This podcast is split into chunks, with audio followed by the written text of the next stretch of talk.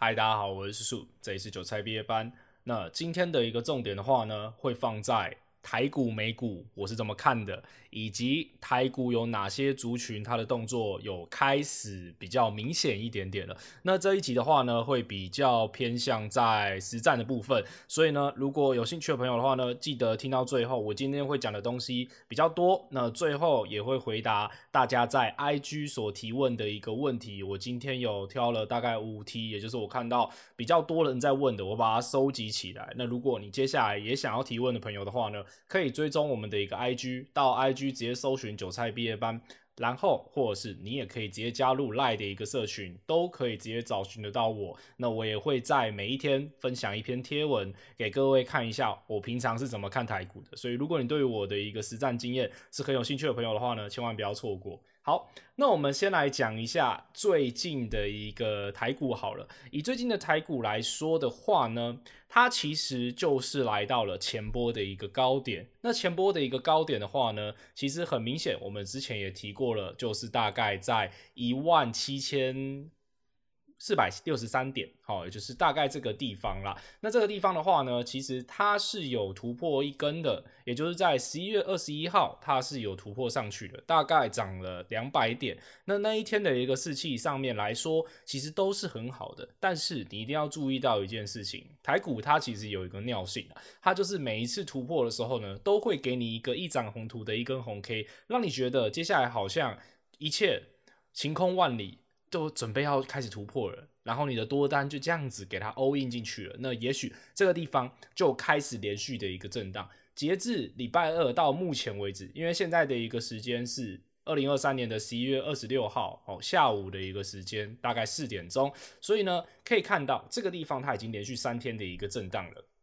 那如果你今天是会看布林轨道的朋友的话呢，其实你不一定要会看啊，但是我这边就讲一下，因为我平常会看。它离布林轨道上轨，它其实有一点远的。哦，有一点远的意思就是说，假如今天它是一辆火车好了，它如果是火车，它离轨道越远，那它是不是越容易脱离它原本应该要走的道路？所以呢，这个地方就请大家稍微的留意一下。会不会看到一些短线上面的一个震荡越来越加大了？我今天有在 IG 分享我在上周做的一些短线交易，主要呢就是交易金利科跟敦泰。那为什么我会想要先出掉金利科呢？因为金利科它本身它其实的一个短线。它上涨的幅度非常之快，它从十一月三号截至目前为止，它上涨的一个幅度也是大概七八成左右了。那我优先出掉，原因是因为我觉得这样子的一个涨幅够了，我也吃到我该拿的东西了，而且我也不止做一次。那敦泰的话呢，它其实主要它就是驱动 IC 嘛。那你说驱动 IC 它真的后续一定会好转吗？它也许从后续的一个年增率来看，也许有可能，因为它的位阶很低。这也是呼应到我们今天这一个主题，台股它哪些族群开始动？其实我直接破题给各位，它最近开始动的就是一些位阶很低的，那位阶很低的开始动，你要感到庆幸。它反而不是去涨一些动能已经很强的，一直创新高了，它反而是往一些低基期的走势去走。那这样子的话呢，假如你今天是空手的人，你可能会比较有机会可以去参与到市场上面的行情，而不是说你只能眼睁睁的看着别人一直赚钱。好，那敦泰的话呢，我自己觉得目前它的一个量能开始缩下来的话呢，那我可能就会先跑，这个是我自己的操作逻辑。那一定会有一派人说，叔叔。这两个它其实基本面都没有很好啊，对，我也知道，其实你们只要会看财报的，一定都会知道它的基本面不是很好。不过呢，今天你就已经知道大盘它是往上去攻了一千五百点。那我问你，假如你今天有看 Bitcoin，也就是比特币的一个走势的话呢，比特币它代表的是什么？它代表的是投机。那投机的一个行情，以及美股跟台股往上去走的整体系统性一起走的话呢，那我会倾向。我愿意去承担多一点的投机风险，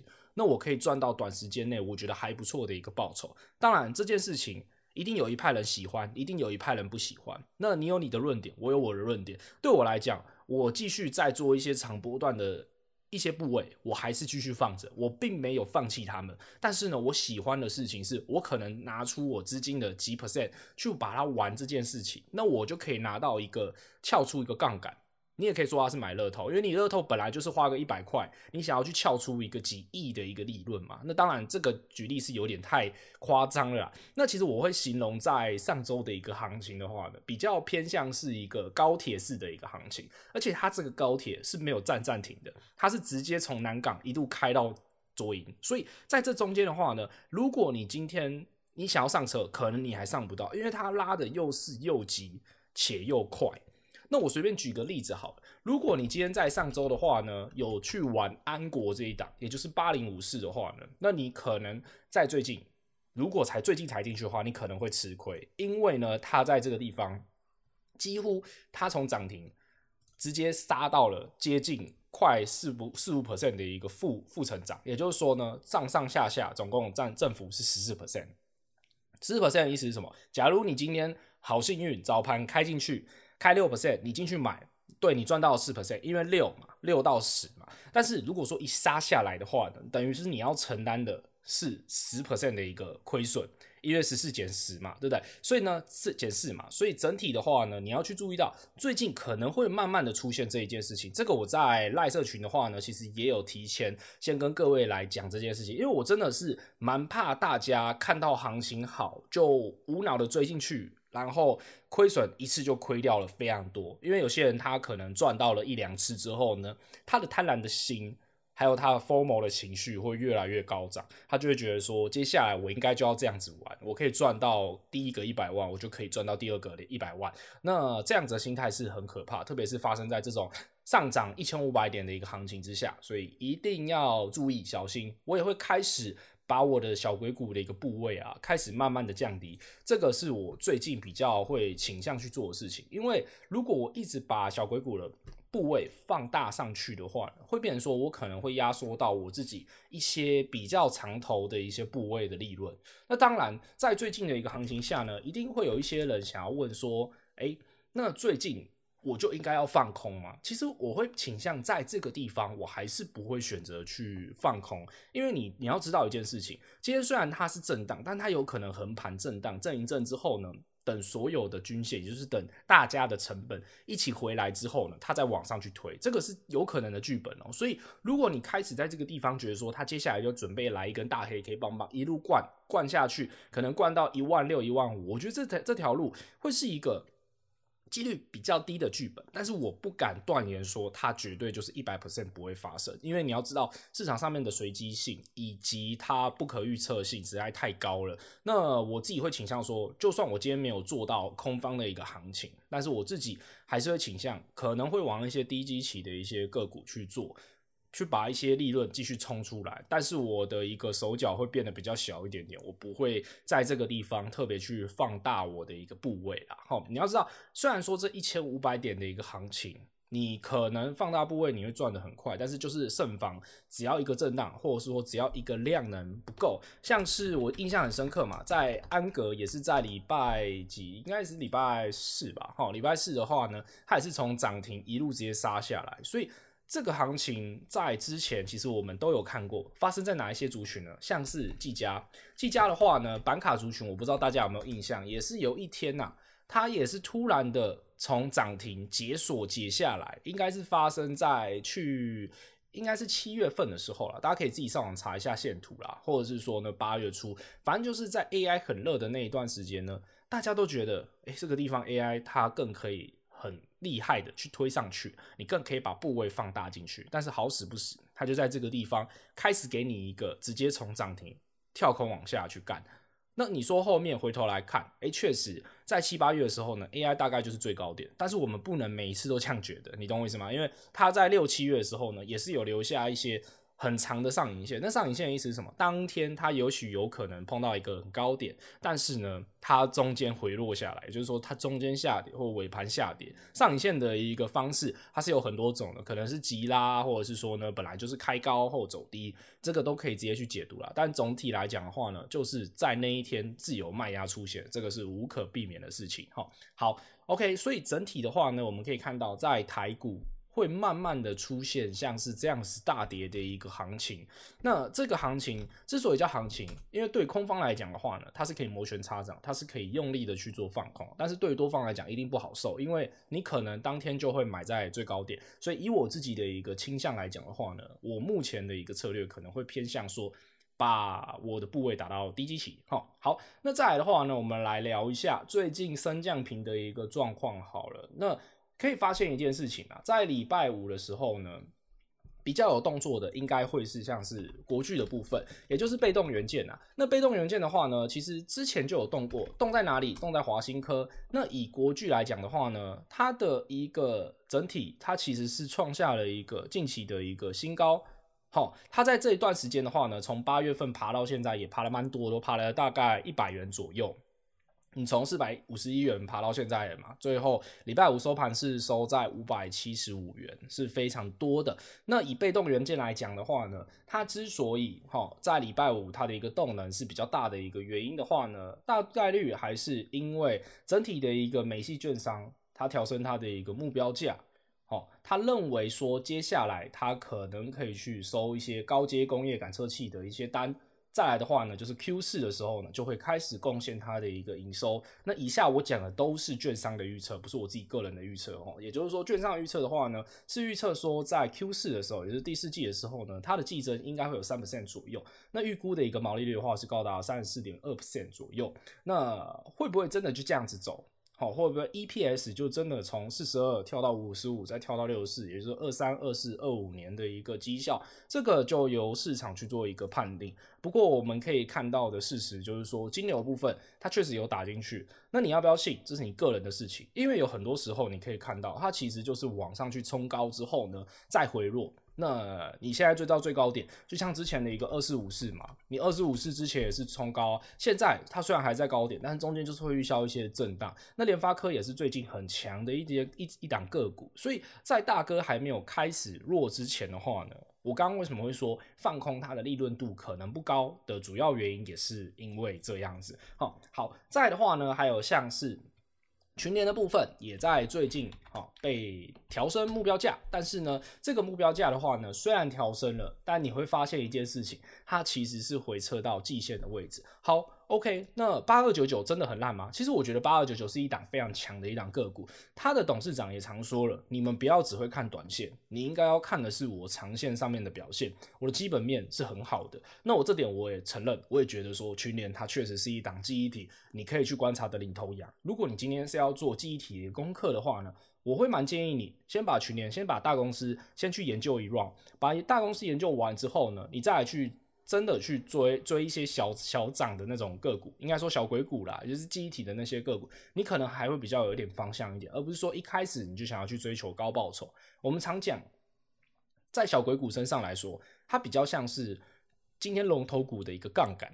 因为你你要知道嘛，小鬼股它股本很小，所以你要拉它其实是很好拉，但是你今天要拉像台积电的话呢，是很难拉的。这个东西的话呢，其实就可以用在其他的范例身上，所以你今天可以先去了解大型的。那之前的话呢，美西是说它的一个 net controller，它可能委外的现象，它会继续持续下去嘛。好，那也就是说呢，至少在群联身上，我们可以看到它有发一些公司转可转债嘛，那它也是继续投入它的一个研发，它的预期近期的一个 OPEX 也会增加嘛。那我觉得整体它的一个策略。还有说呢，它整体的一个方向，我觉得是对的，也很强。那它目前回撤到季线，上一个回撤到季线的，其实就是三六六一，也就是四星 KY。那四星 KY 上一次回撤季线，后面涨了多少，我就不特别多说了。它其实每一次回撤季线都是蛮强的啦。好，那这个也不是铁则啦。那这个你只要有观察市场的话呢，稍微拉一个线图就可以知道了啦。那往往很多时候，你在个股回撤季线的时候呢，你会不愿意相信说后续它会往上去涨，这个我觉得是一个致命伤，因为你会觉得说它在下跌的时候呢，我应该要往这个方向去做，但趋势有时候不是这样判定的，有时候趋势你还要考虑到另外一件事情，也就是惯性。你今天如果不知道这档个股的惯性的话呢，把它线图从一开始拉到最后，至少拉近五年的来看。你会比较清楚一点，就是你会知道他的个性是怎样，你去摸索他的一个个性，诶，他每次回撤到哪边，他都比较好像有机会守住。那也许一定你可以找到一百种可以打脸我的方式，但是我也可以同时找到三百种打脸你的方式，所以我们就不用去争辩说它这个到底有没有意义，我们只要去争争辩一件事情，它是不是十次里面，也许有六次是可以这样做的，那这个东西就是我会去考虑的一个策略，因为我们一定会失败，是人就会失败，你的策略。最舒服的地方就是说，你可以去验证它，而且它真的如你验证的东西往上去走了，那你就该庆幸。但是往往很多时候人性掺杂在里面，它就进去了嘛。它你可以看到你的策略它往上去走，但是呢，它只要稍微的不对，它也没有跌破你的策略哦，它就只是稍微不对，你就把它卖掉，但是后续又喷飞了，所以人家常会说卖飞卖飞，你会很心里很不舒服，因为你明明就看对，但是。你就是策略，你不够去用力的去执行它，你没有铁则去执行它了哈。好，再的话呢，还有像是金星科的话呢，最近也是一样嘛，评价也是都还不错。那以金星科来说的话呢，它最近也是有走出了一根涨停的走势吧，我记得。它最近有走出一根涨停走势，但是呢，好巧不巧，它前面也是有一些高点，也就是套牢的一些人，他还没有去做一个消化，这个就是很好的例子。你可以看到啊，它在涨停的那一天的话呢，它其实是往上去攻击的，而且确实也是有站上去它的一些一年整体的大价成本线，就是年线啊。但是很快的又两根收复了，但你说它完蛋了吗？其实也不一定啊，它只不过是冲高后稍微的休息一下，卖压涌现出来了。那我觉得像这样子的一个情况的话呢，都不能断定说它一定后续就会走得不好。好，好，那再来的话呢，整体的一个。科技股，我觉得啦，像第一轮的报价的话呢，也是有慢慢回稳，或者是 Net 的一个报价，就是关关于记忆体的部分。那还有一些中国手机的一个库存回补，它力道其实都还在。那中国手机的话呢，其实联想到的可能就是折叠机。你折叠机的话呢，就是看兆利嘛。那你兆利的话呢，最近它的一个走势的话呢，我印象中它还是创下了一个。近期的一个新高嘛，对不对？所以很长时候你会发现，它也许有一些震荡，那你可能各大论坛它的骂声又出来，但是它涨回去的时候骂声又消失，所以你不需要一直去看论坛，大家一直在讨论什么，它其实就是一个趋势。当趋势形成的时候呢，你就是相信你自己的看法，而不是一直怀疑自己。一直去参考别人不对的想法，那去掺杂在你自己的原本的策略上，请你相信自己。那像是折叠机的话呢，最近的走势就很好，但我自己是没有做了，我必须老实承认，因为我之前也有做过照例，但是我照例的话呢，并没有做到现在，然后就是中间换换股了嘛，但我觉得换股后绩效也没有很差啦，所以我觉得这倒还好。但是整体的趋势的话，折叠机我们讲过至少四五集都在讲折叠机啦，那你会发现，其实我们常听到的一些族群啊个股啊，直到今天为止，它都还是蛮强的。哦，虽然中间有休息，它中间可能一度看起来都要完蛋，但是后面又又回去了，所以趋势我觉得是骗不了人的啦。只要你是一个会观察趋势的人的话呢，我相信你是有办法赚到钱的，只是你有没有去严守你的趋势后续的那个策略而已。好，好，再来的话呢，我想要来跟各位聊一下的，也就是说呢，在。最近的一个强势股，以至少以礼拜五来讲好了。礼拜五的话呢，很明显可以看到一些强势股，它的一个动作的话呢，发生在一些重电族群，也就是跟绿能啊，或者是说跟一些电网有相关的，那很合理嘛。因为这最近的话呢，就在炒一些政治题材嘛。那政治题材的话呢，蓝白如果合一，并没有办法成功，也就是说大家觉得说绿可能会上的话呢，那可能金牛就会先往一些绿能相关的东西去走。至少你以礼拜五的金流来看就是这样啦，像雅丽、中心店，好，或者是说呢，像华城、森崴电源、森森崴能源，其实都一样啊，对不对？像这些东西它就是有动作嘛，那有些动作就很明显嘛，它金流先卡进去了，那之后假设真的情势越来越偏向哪一个地方，那它金流可能就会塞得更多。那当然，聪明的资金，我相信在市场上面是非常多人在看的啦，哈，那。原则上来讲的话呢，至少以礼拜五的金牛帮各位整理好了，然后大概就是跟绿能有相关的，或者是说呢，跟一些 PA 族群、生化家、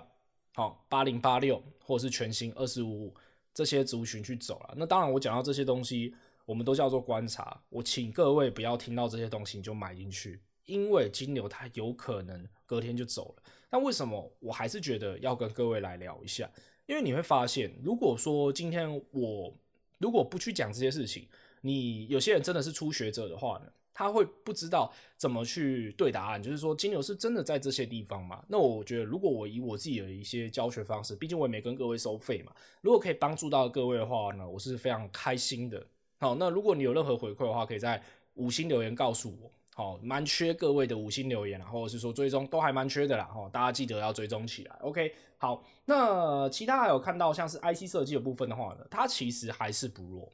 对不对？你 IC 设计的话呢，像是联杰嘛，哦，或者是说智原嘛，它其实都还是在一些金牛榜上面。折叠机我们刚刚已经提过，我们这边就不多加赘述了。然后或者是说像被动元件的话呢，都一样。那这些族群的话呢，自己就是去细部去挑，到底哪一个它是真的有料的。而哪一个它只是做跟涨，这个就还蛮重要，这就留给各位自己的课题，或者是说呢，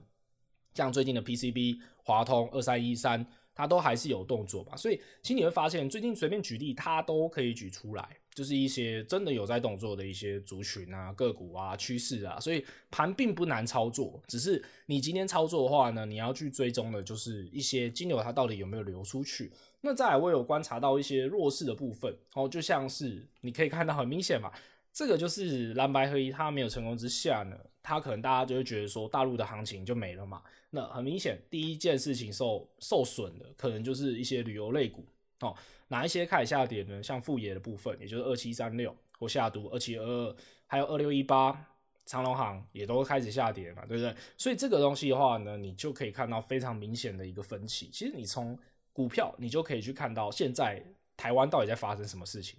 这个是蛮有趣的一件事情。你今天如果说你是真的喜欢台股的人，就应该也不是说喜欢，因为大家来就是赚钱嘛。那你真的有些人就是很热情嘛，就是像我一样，我可能就是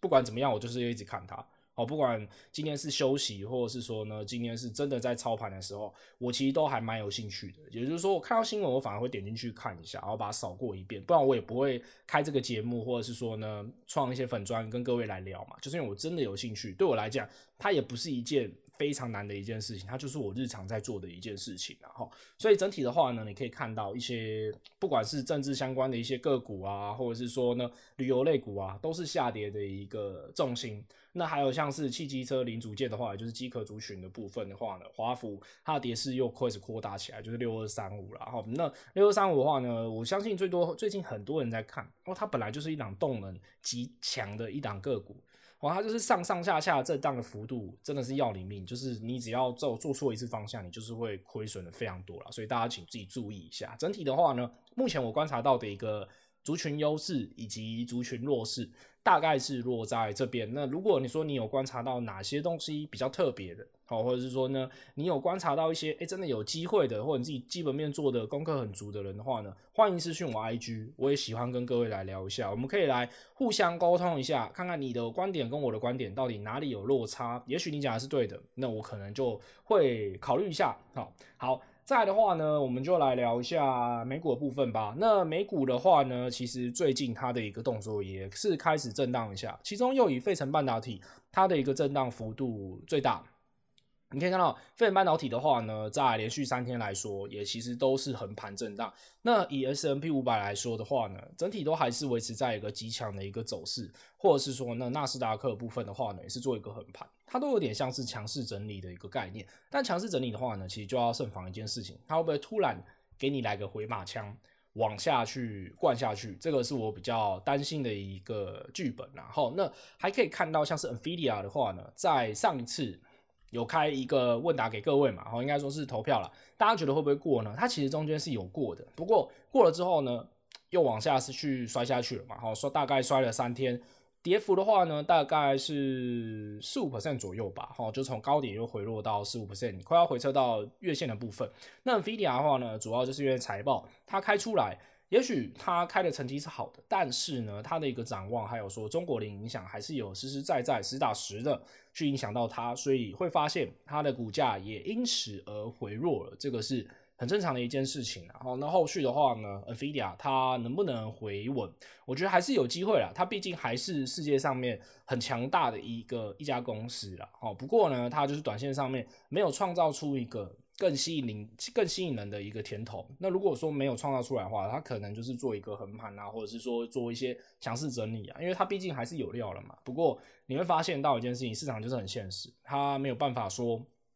你今天没有办法端出更好的东西，我还给你更好的一个估值，然哦，这个是比较难一点点的。然后那其他的话呢，还可以看到最近最强的，我相信就是王菲啦，哦，应该说是。Netflix 哦，因为王菲是中国讲的啦哈。那 Netflix 的话呢，最近它走势真的是非常的恶心。你可以看到，它从十月十九号，应该说是十月十八号盘后开财报之后呢，跳空涨了十六 percent，一路又在继续往上去喷。好，这一段旅程旅程啊。真的是往天上去飞啊！真的是非常夸张啊！吼，那反倒是像是一些巨头 Meta 的部分啊，或者是说微软部分，也都是开始走一些横盘的一个走势。那如果说单纯的以 AMD 来讲的话呢，近期的一个走势，我觉得比起 NVIDIA，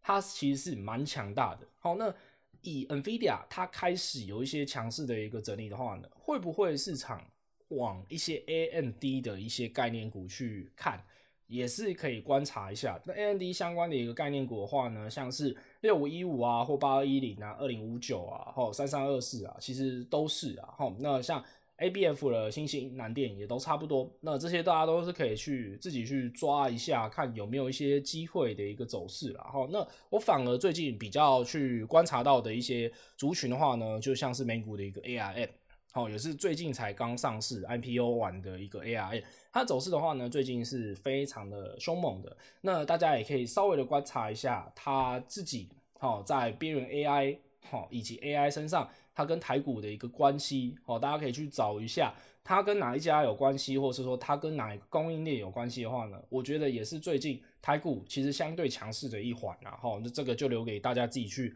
做一下功课了哈。那接下来的话呢，就来聊一下大家所提问的一些问题啦。哈，我这边的话呢是有整理的一些问题。那由于这一次的问题量其实是比较大一点点的，所以我们今天的话呢就分配了多一点的时间来帮大家来回答啦。因为我知道其实有很多人他的问题的话呢，大致上都一样。好，就是一些。族群啊，一些个股啊，一些趋势啊，其实是大家最想问的，这个我也是非常的能够体会的。好，那我们就来先聊一下第一题的话呢，这个人问的话是，请问，好，电影还有机会创高吗？投信看起来还没有离场。好，好，那我可以先注意到一件事情，就是说呢，你可能是先看的是投信，那投信的话呢，在电影这一档的话呢，确实它是都有一些琢磨的。那最近的话呢，投信它还是有在继续延续买超嘛，我印象中是如此的。那以目前的一个成交量来看的话呢，它其实也就是回撤一些均线。好，那至少以电影投控这一档来说，它的一个故事以及题材的话呢，我这边就。不加不加去多去赘述了，因为其实我相信你会买这一档，你一定就是会去看新闻，你一定会去 Google 很多关于电影投控，它可能未来展望是怎样啊，它可能接下来可以喷到哪里啊？这个其实市场上面一堆人都有在估了。不过你要去注意到一件事情，以目前的投信来讲的话呢，它的整体的一个均价大概是落在九十二元附近吧。那你落在九十二元附近的话呢，你如果说它也开始跌破的话呢，投信会不会开始去做一些调节，或者是说呢，它之前已经买进去的，那它现在以投信来说，它的一个持股比例的话呢，比例啦，哦，应该也是来到近期的一个新高。那你要去慎防一件事情，反而是它如果开始结账的话呢，如果说这个地方它连续触碰到两次前面的一个高点。他都没有办法去挑战成功，会不会是一个短线上面的一个节点？也就是说，它不能去突破，这我觉得是你要去考虑的，因为我们不会去预测说它股价到底后续是我往上去走还是往下去走，但是我不会去假设是以我啦，我自己会去估说，它如果前高一直过不去的话呢，那我就先放弃它，因为市场上面其实有更多位阶相对低的，它反而不是一个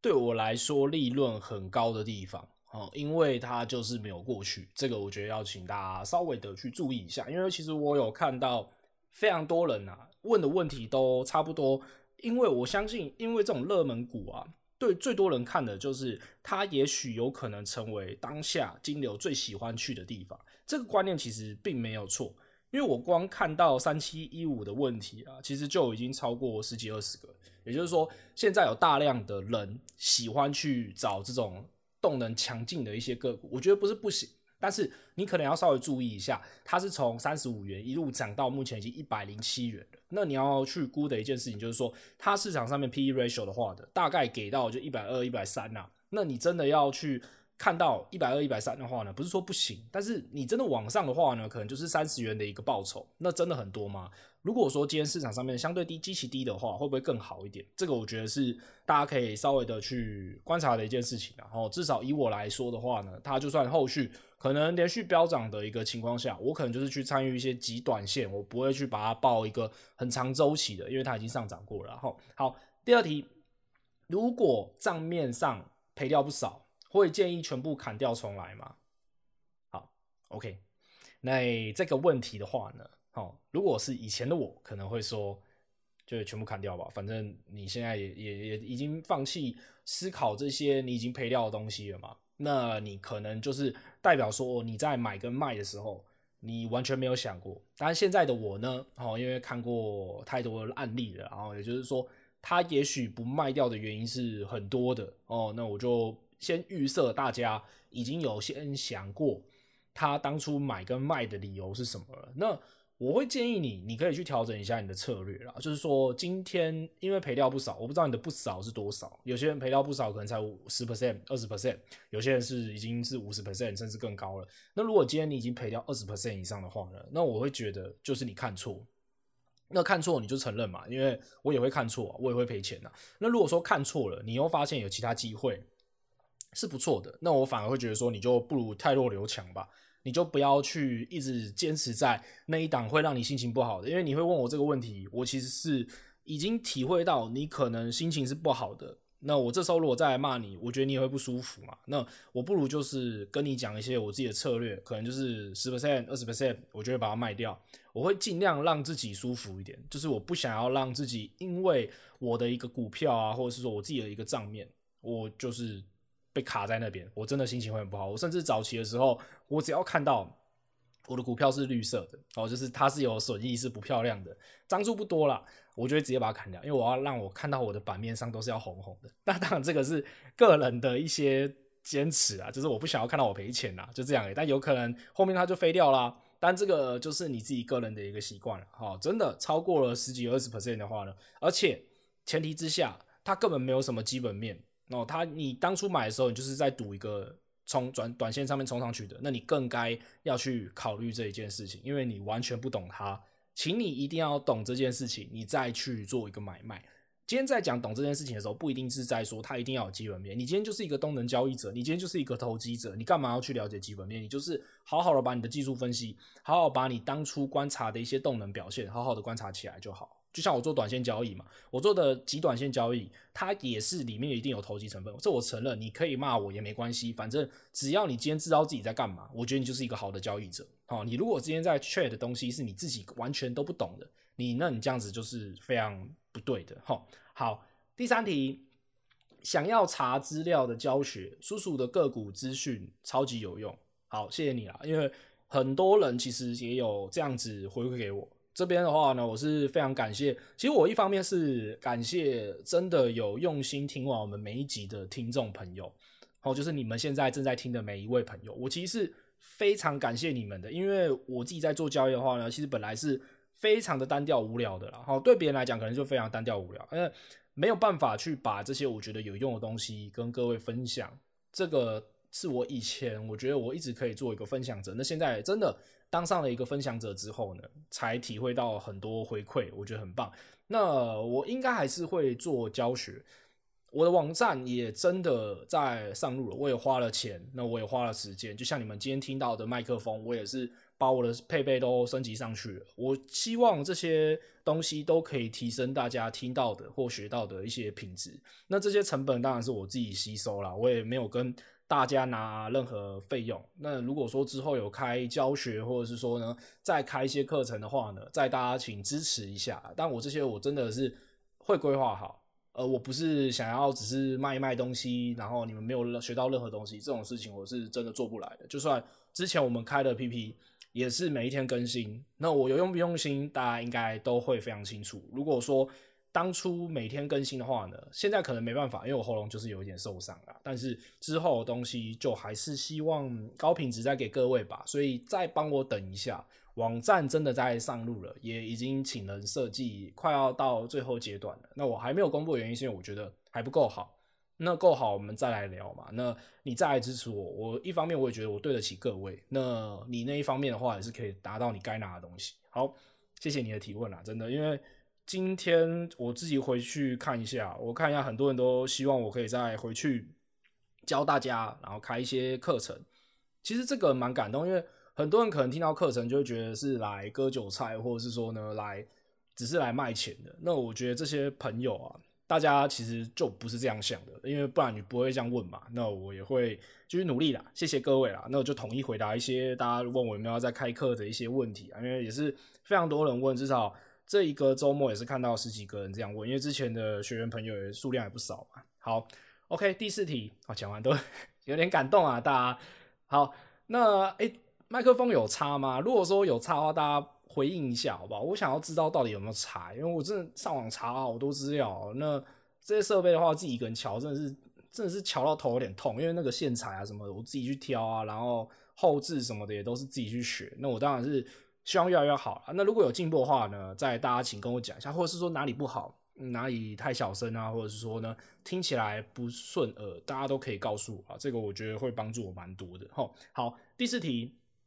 身上的八七八九二九刚配完，你股价没有下跌，反而上涨。如果想做调节的话，应该怎么做才比较好？好，您讲的八七八的话，应该是零零八七八啦，也就是国泰永续高股息那一档嘛。那以国泰高股息来说的话呢，它就是一个长线的一个 ETF，很多人买这一档，我印象中超级多人在买，它就是一档基金嘛。那你这种。你要不要去调节？我觉得它就是一个长线，为什么你要去调节？我反而会想要问你，你当初买进去的时候是要做短波段吗？如果说你今天只是要做短波段的话，你就去调节是没有问题的。但是如果你今天是做一个长线，你只是看到它赚钱，你就要把它卖掉，我觉得会有点奇怪，因为它毕竟都叫高股息的。那我本来是不太喜欢做一些股息的个股，因为对我来讲，它就是左手换右手，它股息其实就只是。可能二十块配一个一块给你，那就是二十减一嘛，那就是它变十九块。那你也拿到，你只是提前拿到你的报酬而已。其实就账面上来说的话呢，嗯，其实是没什么差别。如果加权指数今天没有再扣掉一些股息的话呢，它其实早就已经飞到不知道哪里去了。只不过就是因为台积电啊，或者是说一些大型个股哦，像联发科的部分啊、台达电的部分啊、日月光啊，他们都会做一些配股配息啊，所以才会导致说加权指数你可能看起来没有很多，但其实它已经非常高了。那就是这样子啊。整体的话呢，我会觉得你今天有赚钱，你想卖就卖。但是因为你问的是九二九跟八七八，对我来讲，它都是一些长头的部位。长头部位的话呢，我本身是不太会去动它，因为对我来讲，它就是再再投入嘛。你就是再投入的意思，就是说你今天股息拿到之后，你再把它投入进去，那就只是再去用利滚利，也就是最后产生的希望的是一件复利的一个效果，而不是说只是拿一个短线的报酬。因为你要拿短线报酬的话呢，其实。不会用零零八七八这种工具，之前讲过嘛，你可能就是用一些台子棋啊，或者是说呢，有一些人会用零零五零正二啦，好，也就是说把这个大盘再开一个杠杆，用 ETF 的事情开杠杆，但我会觉得这个地方。还是用台子棋最快。如果你今天是要投入整个大盘的话呢，有一个方法就是一直转仓啦，但是也不推荐各位啦，因为你如果忘记一次就就掰啦，哦，就可能就又要重来了，会很辛苦啦。哦，整体来讲就大概是这样子啦。哈，好，再来的话呢是纬创长线还有机会吗？好，这个问题每一周都有人问，好，每一周都一定有人问纬创它到底行不行？好，我的答案就是一样。他目前的话呢，我觉得他不是行不行的问题，是他后续的话呢，成绩开出来了，有没有办法维持他现在的一个估值，或者是说呢，他真的 ODM 他后续没有办法，没有办法说，应该说是他后续 ODM 会不会被人家抢单？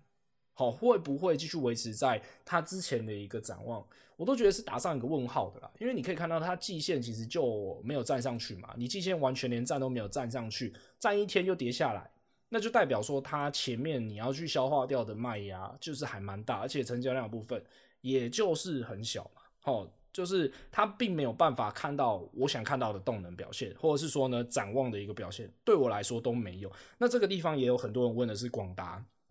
你广达也是顺便讲一讲啦。你广达的话呢，它也是最多最近超级多人在问的一档个股。那广达其实跟纬创它剧本就差不多啊，你都是碰到一个基线之后被压下来，那就没什么好说的嘛，因为就是它的估值就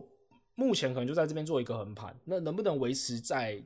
更强大的一个走势，我觉得还是会先打上一个问号，或者是说我自己就是不会去玩它。AI 这个东西，这个族群对我来说，今年玩过一次就够了，你真的不要太去期待说它后续。可以再走出个第二波、第三波的走势，我觉得偏难，然后就是时候跟 AI 先分手一下。那 AI 对我来讲，它就是一个